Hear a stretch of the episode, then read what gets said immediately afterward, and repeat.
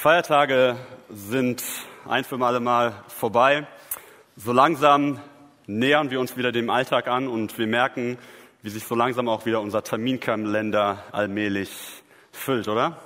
Wir kehren zurück zur Arbeit, es geht zurück in die Schule, die Kinder und Enkelkinder wollen wieder von A nach B kutschiert werden und Meetings kommen wieder so langsam in unseren Kalender und es staut sich wieder so einiges an. Und ich glaube, wenn wir ehrlich sind und mal so das Jahr über auf unseren Kalender schauen, auf das, was wir so alles an To-Dos haben, dann gibt es relativ wenig Zeit im Jahr, in denen das anders ist. Es ist relativ selten, dass wir eine Zeit haben, wo wir sagen, okay, ich habe gerade mal nicht so viel zu tun. Meistens ist es so, dass unser Zeitplan ziemlich voll ist. Zeit zum Durchatmen ist relativ wenig, wenn wir ehrlich sind. Das Witzige ist, als sich so kluge Köpfe, Wissenschaftler so in den 50er, 60er Jahren darüber Gedanken gemacht haben, wie unsere heutige Zeit, das 21. Jahrhundert mal aussehen wird, dann haben viele von denen gesagt so, ja, wahrscheinlich werden die Leute mehr, weniger arbeiten und viel mehr Freizeit haben. Warum dachten die das? Die haben sich angeschaut, okay, wir haben irgendwie einen technischen Fortschritt. Die Leute werden immer da besser darin, Zeit einzusparen und haben gesagt, so, wahrscheinlich wird es so ausziehen. Die Leute werden richtig viel Freizeit haben, am Pool liegen, was weiß ich. Jetzt schauen wir aus unserer heutigen Zeit aber da drauf und denken uns so, Moment mal, irgendwas stimmt nicht. Wenn ich ehrlich bin, haben wir eigentlich kaum Zeit und sind sehr oft in unserem Leben beschäftigt. Und wenn wir uns einmal anschauen, wie unsere Gesellschaft gerade geprägt ist, was gerade passiert, dann müssen wir zugeben, dass sich all unsere Lebensbereiche radikal beschleunigen. Wir könnten sagen, die Zeitstruktur unserer modernen, heutigen Gesellschaft ist die Beschleunigung. Und das macht sich bemerkbar in ganz vielen unterschiedlichen Lebensbereichen. Wenn wir auf die Technik schauen, denkt allein mal so an Transporttechnik, wie viel schneller wir heute unterwegs sind mit Autos, Flugzeugen, Kommunikation, ja, digitale Medien. Produktion. Wir können viel, viel mehr in weniger Zeit produzieren, herstellen.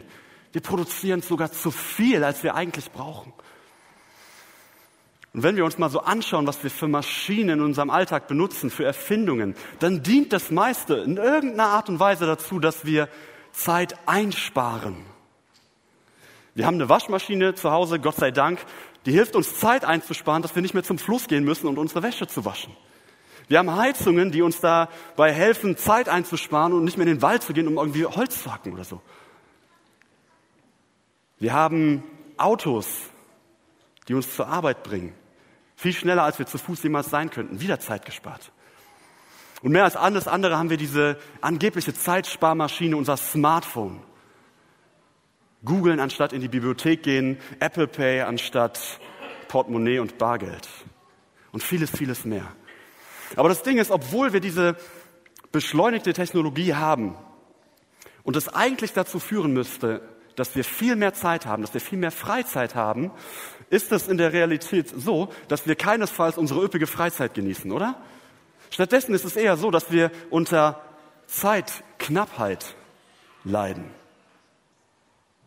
Denn die Kehrseite dieser Beschleunigung ist folgende. Wir haben zwar auf der einen Seite mehr Zeit gewonnen, das müssen wir zugeben, durch diesen ganzen Fortschritt. Aber auf der anderen Seite haben wir auch mehr Möglichkeiten dazu bekommen, indem wir unsere Zeit gewissermaßen reinvestieren können. In ganz vielen Lebensbereichen haben wir heute eine Auswahl. Und ich meine mit Auswahl nicht, dass wir irgendwie zwischen A und B aussuchen können. Wir haben eine Auswahl zwischen A, B, C, D, kein Ende in Sicht. Und das in ganz vielen Lebensbereichen, in denen wir unterwegs sind. Ja, stell dir einfach nur mal vor als Beispiel, früher haben wir vielleicht einen Brief geschrieben. Ich habe früher wirklich manchmal noch einen Brief an meine Oma geschrieben, mühsam handschriftlich, ein schönes Papier ausgesucht, Umschlag, zur Post gegangen, Briefmarke gekauft. Relativ viel Zeit für eine kommunikative Nachricht. Heute mache ich vielleicht einfach eine, eine Sprachnachricht innerhalb von ein, zwei Minuten und habe viel, viel mehr Zeit gewonnen. Aber gleichzeitig habe ich mehr Möglichkeiten. Und dann nutze ich vielleicht diese Möglichkeiten und melde mich nicht nur bei meiner Oma, ich melde mich auch bei meinem Freund, der nach Australien ausgewandert ist, bei meinen Eltern, die in einem anderen Bundesland leben und was weiß ich. Und auf einmal habe ich mich bei 100 Leuten gemeldet und meine ganze Zeit, die ich angeblich gewonnen habe, ist verflossen in ganz viele andere Dinge. So ein bisschen könnte man sagen, ist dieses Verhältnis ein Nullsummenspiel, oder? Und durch diese ganze technologische Beschleunigung erleben wir sogar, wie uns Social Media tagtäglich vor Augen führen, was erstrebenswert ist und es wird so sichtbar für uns gemacht, was alles möglich ist. Ja, ich sehe, wo meine Freunde hinfahren in den Urlaub, ich sehe, was der andere für einen tollen Beruf hat und boah, der schafft es jeden Tag zu kochen, schaffe ich nicht, schlechtes Gewissen, ich krieg's alles serviert tagtäglich. Tag für Tag zeigt uns Internet und die Werbung, was wir angeblich alles brauchen.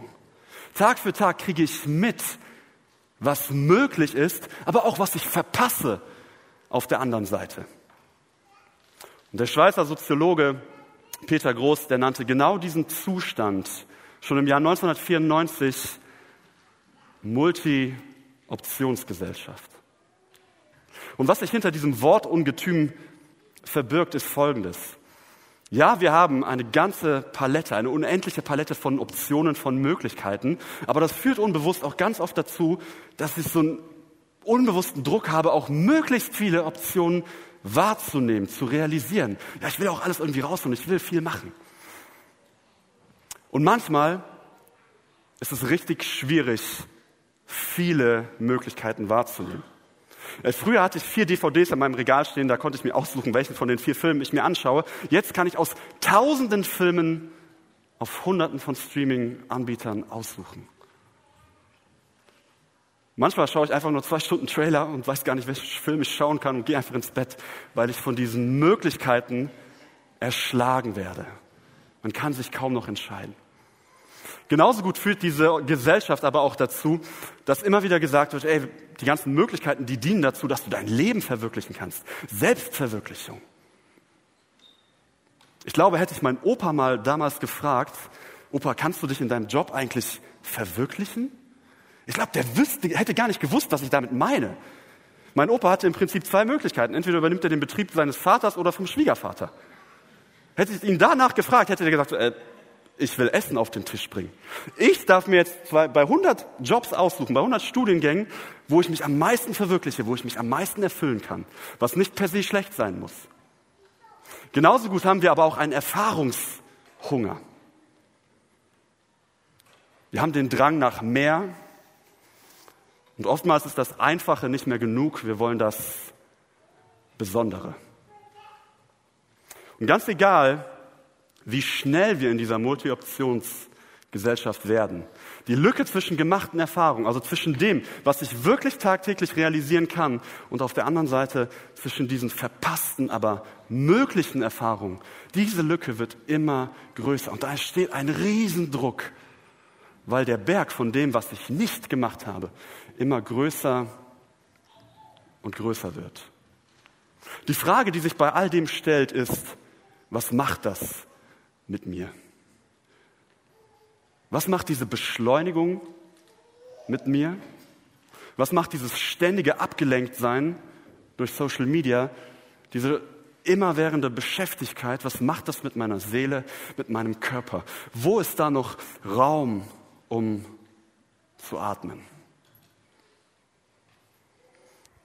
Und ich glaube, wenn wir ehrlich in uns hineinhorchen und versuchen, diese Frage zu beantworten, dann kommen wir relativ schnell einstimmig zu demselben Ergebnis, nämlich zu der Konsequenz, dass es Folgen für mein Leben hat. Folgen in dem Sinne, dass wir uns gehetzt fühlen. Dass wir ständig irgendwie das Gefühl haben, irgendwo zu spät zu sein. Irgendwas verpasst zu haben. Hast du den neuen Podcast schon gehört? Das neue Buch gelesen von dem und dem? Nee, habe ich nicht. Mach ich noch, mal später. Es führt dazu, dass wir beschleunigen. Wir fahren schneller, wir reden schneller. Einer der Sätze, den unsere Kinder am meisten von uns hören, beeil dich. Ja, was tun wir unseren Kindern damit an? Wir fangen an, Dinge gleichzeitig zu machen. Zähne putzen und noch drei Videos bei YouTube schauen. Wir verlieren an Weisheit, weil wir uns damit zufrieden geben, nur noch an der Oberfläche nach Informationen zu suchen. Ein Wikipedia-Eintrag reicht uns meist. Wir gehen nicht mehr in die Tiefe, beschäftigen uns nicht mehr mit den Dingen und wie sie zusammenhängen. Wir haben oftmals keine Energie mehr, um in Beziehungen mit geliebten Menschen, mit der Familie, mit Freunden zu investieren. Mehr denn je leidet unsere mentale Gesundheit unter der aktuellen Situation. Die Krankheiten der modernen Gesellschaft heißen Depression, Burnout, ADHS, Suchtverhalten. Uns fällt es schwer, uns auf Dinge zu konzentrieren. Wir haben Aufmerksamkeitsstörungen. Wir sind ständig abgelenkt. Wir vergessen Dinge. Wir sind entkoppelt von Gott. Keine Zeit, um die Nähe mit ihm zu suchen, zu beten, sein Wort zu lesen. Mehr denn je sagen wir, Gott ist abwesend. Die Diagnose unserer Zeit, so könnten wir zusammenfassen, ist die Rastlosigkeit. Diese innerliche Leere, die Entfremdung. Die Perspektive auf Zeit, das heißt, wie wir über unsere Zeit nachdenken, ist ganz oft Optimierung. Ich stehe morgen eine Stunde früher auf, damit ich noch ein Meeting mehr machen kann. Heute keine Mittagspause, damit ich den Podcast von gestern nachhören kann. Und wir fangen an zu optimieren, indem wir Dinge in unseren Zeitplan reinquetschen, der eigentlich schon voll und überladen ist. Wir wollen alles rausholen und leben ganz oft so, als hätten wir alle Zeit der Welt. Quantitativ sind wir damit richtig gut unterwegs, aber qualitativ verlieren wir gerade den Boden unter unseren Füßen. Und einer, der sich mit dieser Thematik ein Stück weit auseinandergesetzt hat, ist Michael Sigarelli, ein amerikanischer Theologe, der eine Studie durchgeführt hat. Kannst du online gerne nachlesen. Eine Studie mit Tausenden von Christen weltweit. Und er hat nachgefragt, hey, was, was lenkt euch ab von Gott? Was, was, was sind Störfaktoren in eurer Beziehung? Und er kommt zu diesem verstörenden Fazit. Es scheint so, dass Christen weltweit schlicht und einfach zu beschäftigt sind für Gott. Und er versucht dieses Fazit in einem Kreislauf darzustellen, um es verständlich zu machen, in einem Teufelskreislauf eher gesagt. Der geht so, wir haben diese vorherrschende Hektik in der Gesellschaft und wir versuchen irgendwie damit klarzukommen und was wir machen. Teilweise ist das Erste, wo wir anfangen zu reduzieren, unser Glaubensleben. Heute kein Gebet, ich habe noch dieses Meeting, morgen wieder. Und so langsam, wenn wir das immer weiter tun und unser Glaube ins Abseits gerät, gerät schadet das unserer Beziehung zu Gott. Und wenn unsere Beziehung erst einmal Schaden nimmt, dann sind wir anfällig dafür, andere alternative Werte aus der Gesellschaft anzunehmen, zu adaptieren. Vielleicht sogar nicht christliche Werte, die eigentlich gar nicht unserer Lebensweise und dem, was wir glauben, entsprechen. Und je mehr Werte wir in uns reinpacken, die wir eigentlich gar nicht wollen, umso mehr fangen wir wiederum an, uns an diese Rastlosigkeit anzupassen. Und der Kreislauf geht von vorne los.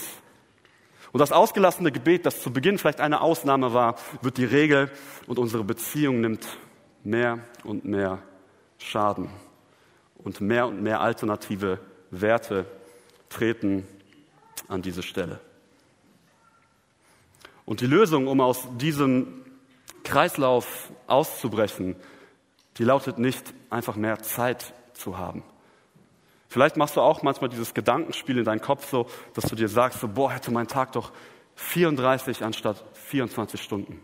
Dann würde ich es endlich wieder schaffen, zu schlafen, Zeit mit der Familie zu verbringen, Zeit mit Gott zu verbringen. Aber ich glaube, das ist ein Trugschluss. Ich glaube, wenn wir diese zehn Stunden mehr hätten, dann würden wir relativ schnell wieder in alte Muster verfallen und unsere Zeit mit denselben Dingen füllen wie bisher. Arbeit, Social Media, Selbstoptimierung, Netflix, such sie aus. Die Lösung ist nicht, mehr Zeit zur Verfügung zu haben. Die Lösung ist eher darin zu suchen, wie wir die Zeit nutzen, die wir tatsächlich haben. Die Lösung, um aus diesem Kreislauf rauszukommen, liegt in einer neuen Theologie der Zeit. Und mit neu meine ich nicht, dass wir uns jetzt irgendwas aus den Fingern saugen müssen und irgendwas neu erfinden müssen. Mit neu meine ich, dass wir wiederentdecken, welche Perspektive Gott schon immer auf Zeit hatte und was die Bibel seit eh und je über Zeit sagt. Eine neue Theologie der Zeit ist eine Rückbesinnung darauf, was die Bibel sagt, wie ich meine Zeit gestalten sollte.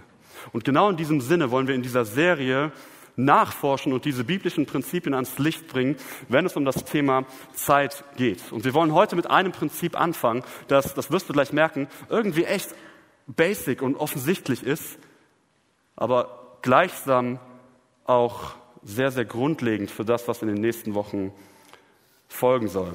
Dieses Prinzip finden wir im Psalm 90, Psalm 90, wo Mose spricht mit Gott, wo er ein Gebet spricht. Und er sagt folgende Worte in Gottes Richtung. Er sagt, ehe die Berge geboren wurden, ehe du die Erde mit ihren Lebensräumen hervorbrachtest, da warst du Gott schon da, von Ewigkeit zu Ewigkeit. Die sterblichen Menschen lässt du zu Staub werden und sprichst, kehrt zum Staub zurück, ihr Menschenkinder, denn tausend Jahre sind in deinen Augen so kurz wie ein gerade vergangener Tag. Sie sind nicht länger als ein paar Stunden in der Nacht.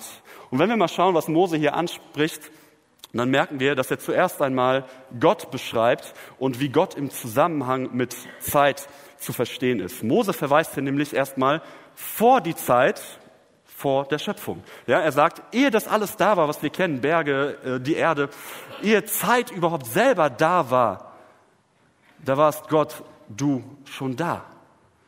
Denn ein ganz wichtiges Wesensmerkmal von Gott ist Ewigkeit. Und Ewigkeit hat weder Anfang noch Ende. Und Ewigkeit als dieses ähm, Wesensmerkmal von Gott gibt uns hier so einen kleinen Einblick darin, dass die Zeit, wie wir sie kennen, in diesem physikalischen Sinne, dass die erst mit der Schöpfung entstanden ist. Zeit war nicht immer da.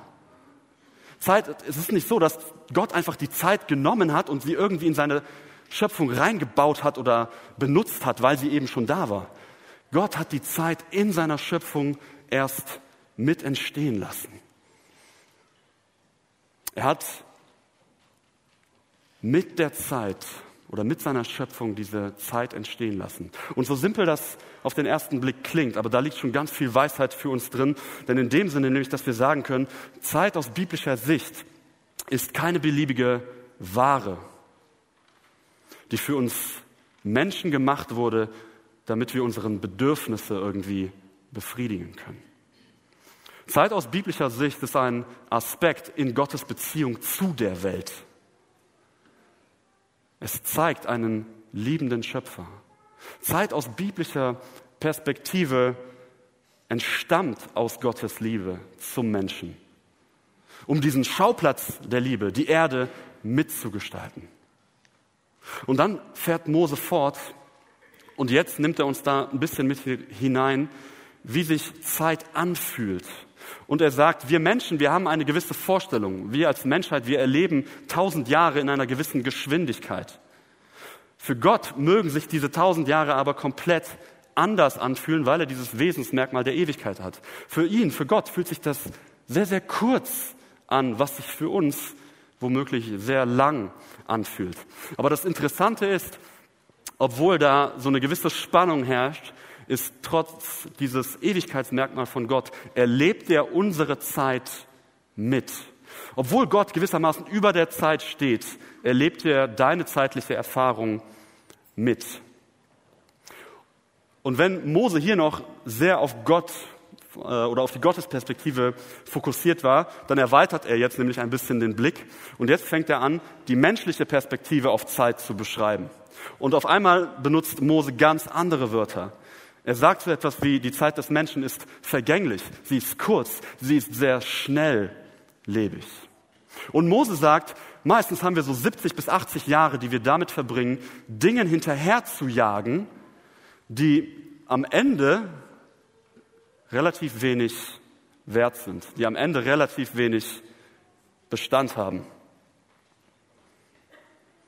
Ich könnte jetzt, wenn ich diesen Psalm so lese, fragen, so, hey Gott, wie ist, wie ist deine Perspektive auf mein zeitliches Leben? Vielleicht wie so ein Grashalm, der am Morgen noch jung und lebendig ist, aber schon am Abend verwelkt ist. Und verstehe es nicht falsch, hier geht es nicht darum, dass mein, dein Leben so unbedeutend ist wie so ein Grashalm, den Mose beschreibt. Es geht hier um die zeitliche Dimension deines Lebens und wie sich das für Gott anfühlen muss, wenn er auf die reine Zeitspanne deines Lebens schaut. Und dann macht Mose weiter mit dem vielleicht faszinierendsten Vers in diesem Psalm. Und da sagt er dann, lehre uns zu bedenken, wie wenig Lebenstage uns bleiben, damit wir ein Herz voll Weisheit erlangen.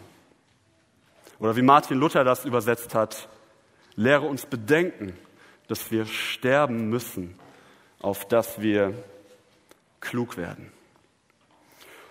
Und das, was Mose hier macht, er bringt diese beiden Perspektiven jetzt zusammen. Er bringt Gottes Perspektive und die menschliche Perspektive zusammen und gibt uns einen ersten Hinweis darauf, wie eine, ja, wie so eine neue Theologie der Zeit aussehen könnte.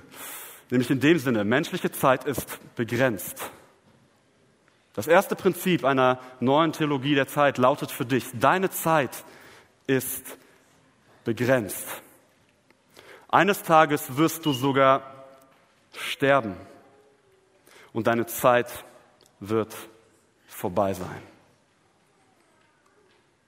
Und vielleicht sagst du jetzt so, ah cool, die Motivationspredigten kommen erst später in diesem Jahr. Danke für nichts, Mike. Aber wenn wir nochmal genauer hinschauen, dann entdecken wir hier nicht nur diese Aussage des Sterbens, wir haben noch einen Nebensatz in diesem Vers. Und der Nebensatz, der gibt uns quasi nochmal so eine Bonusinformation zum Hauptsatz und stimmt das Ganze, diese, diese nicht so motivierende Perspektive nochmal in ein anderes Licht. Denn wenn wir das lesen, dann können wir Schlussfolgerungen, hey, warum stirbst du? Warum ist deine Zeit begrenzt? Damit du weise wirst.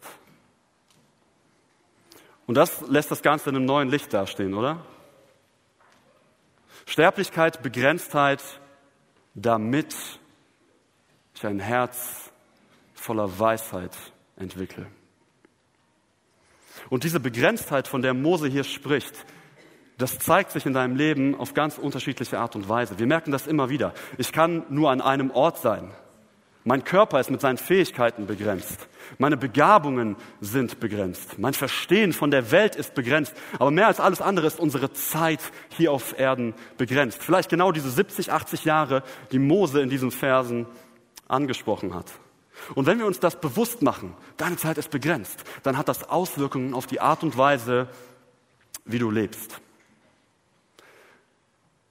Es setzt diese Illusion der Multi-Optionsgesellschaft gewissermaßen nochmal in ein anderes Licht. Denn wenn wir uns das bewusst machen, dann wird mir klar, dass ich eben nicht alles machen kann, was ich machen könnte. Ich kann eben nicht alle Möglichkeiten, die Tag für Tag da sind, realisieren. Dein Leben ist eben nicht reine Selbstverwirklichung, sorry. Ich kann eben nicht so leben, als hätte ich alle Zeit der Welt. Vielleicht ist es dann in, in deinem Leben so, dass du ein Unternehmen aufgebaut hast und unglaublich erfolgreich bist. Aber auf der anderen Seite merkst du Tag für Tag, wie sich deine Ehe Stück für Stück demontiert. Vielleicht hast du deine Kinder dazu gebracht, die besten Jobs aller Zeiten zu haben, siehst deine Kinder aber nur einmal im Jahr, wenn es hochkommt. Vielleicht hast du online 800 Follower auf irgendeiner Plattform, aber im echten Leben keinen zum Reden. Vielleicht leitest du eine Kleingruppe, aber schaffst es in der Stille, kein einziges ernst gemeintes Gebet an Gott zu adressieren. Vielleicht hast du unglaublich spannende Geschichten zu erzählen von all den Orten, die du auf deinen Weltreisen gesehen hast, aber fühlst dich nirgendwo wirklich zu Hause. Vielleicht hast du 22 Staffeln von was weiß ich was auf Netflix gesehen, aber hast nie gelernt, allein zu sein mit Gott. Deine Zeit ist begrenzt. Du kannst nicht alles gleichzeitig in deinem Leben machen. Und eine Person, die das, abgesehen von Mose, sehr eindrucksvoll herausgestellt hat, ist Bronnie Ware. Bronnie Ware ist eine australische Krankenschwester, die viele Zeit ihres Berufslebens in einem Hospiz verbracht hat. Sie hat Menschen begleitet, die sterben, die eine schwerwiegende Diagnose vor sich hatte und ja, noch ein paar Tage hatten. Und Sie hat manchmal Beziehungen zu diesen Menschen aufbauen können, die haben sich unterhalten. Irgendwann haben sich diese Menschen ihr gegenüber geöffnet. Und diese Menschen haben angefangen, über das, was sie bewegt, zu reden, das, was sie bedauern. Und irgendwann fällt Bronnie Ware, dieser Krankenschwester, auf, die meisten Leute im Angesicht des Todes, die bedauern dieselben Dinge. Und sie hat ein Buch geschrieben über die Top 5 Versäumnisse, die Sterbende bereuen. Und ich nehme euch kurz mit rein. Das erste Versäumnis ist, ich wünschte, ich hätte den Mut gehabt, mir selbst treu zu bleiben, statt so zu leben, wie andere es von mir erwarten. Nummer zwei der Top 5 Versäumnisse, ich wünschte, ich hätte nicht so viel gearbeitet. Ein kleiner Sprung, die Nummer vier, ich wünschte, ich hätte den Kontakt zu meinen Freunden gehalten. Und das Interessante ist, ich habe das gerade in der Moderation wieder gemerkt, da hat Andrea auch eine Top 5 aufgezählt von Neujahrsvorsätzen. Und ganz häufig sehen die auch so ähnlich aus. Freunde waren auch eben dabei. Aber das Ding ist, wenn wir über Neujahrsvorsätze sprechen, dann tun wir das immer unter dem Aspekt, dass wir noch viele Jahre Zeit haben. Dann machen wir das mit so einem Lächeln, so, oh ja, ich werde meinen Sohn mal wieder besuchen. Die hier, die hatten keine Zeit mehr. Hier war es fatal. Hier war es ein Versäumnis, das nicht mehr zu korrigieren war. Lehre uns bedenken, dass wir sterben werden, oder? Damit wir ein Herz voll Weisheit erlangen. Das, was Menschen im Angesicht des Todes am meisten bereuen, ist sehr häufig zu viel Arbeit zu wenig Zeit für Liebe, Freunde, Familie. Was werden deine Top 5 Versäumnisse sein, wenn du stirbst? Wirst du dich einreihen in das, was die meisten Menschen bereuen?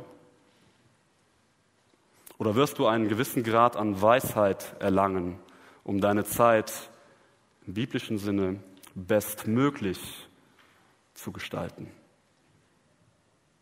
Und ich glaube, die meisten von uns, die würden sofort sagen, ja, ich möchte meine Zeit auf Erden bestmöglich gestalten. Was mache ich also mit dieser, mit dieser Weisheit, dass meine Zeit begrenzt ist? Grundlegend für diese Reihe, für diese Predigtreihe ist folgende Annahme. Nämlich für viele von uns besteht die große Gefahr nicht darin, dass wir unserem Glauben abschwören. Sie besteht darin, dass wir so abgelenkt, gehetzt und beschäftigt werden, dass wir uns mit einer mittelmäßigen Version des Glaubens zufrieden geben. Wir werden unser Leben nur noch überfliegen, anstatt es wirklich zu leben. Grundlegend für diese Predigtreihe ist die Gewissheit oder die Annahme, dass Beschleunigung und Rastlosigkeit viel, viel Gefahr in sich haben können. Es geht nicht um Schwarzmalerei in dieser Serie. Es geht nicht darum zu sagen, dass es per se schlecht ist, wenn du beschäftigt bist. Ja? Es ist vollkommen okay, wenn du viel zu tun hast mit sinnvollen Dingen in deinem Leben. Das Problem ist, wenn du zu viel zu tun hast. Und wenn du auf dieses zu viel nur noch eine Reaktion hast, nämlich Beschleunigung und Rastlosigkeit. Und in diesem Sinne fordert das biblische Prinzip von heute uns heraus, die Art und Weise zu reflektieren, wie ich meine begrenzte Zeit nutze. Oftmals gibt es diese Annahme so, hey, ich kann mich nicht wehren. Es ist ganz normal, dass die Gesellschaft so schnell ist. Es ist nicht normal. Es macht etwas mit dir. Fang also an, dich zu fragen, wo beschleunigt sich mein Leben?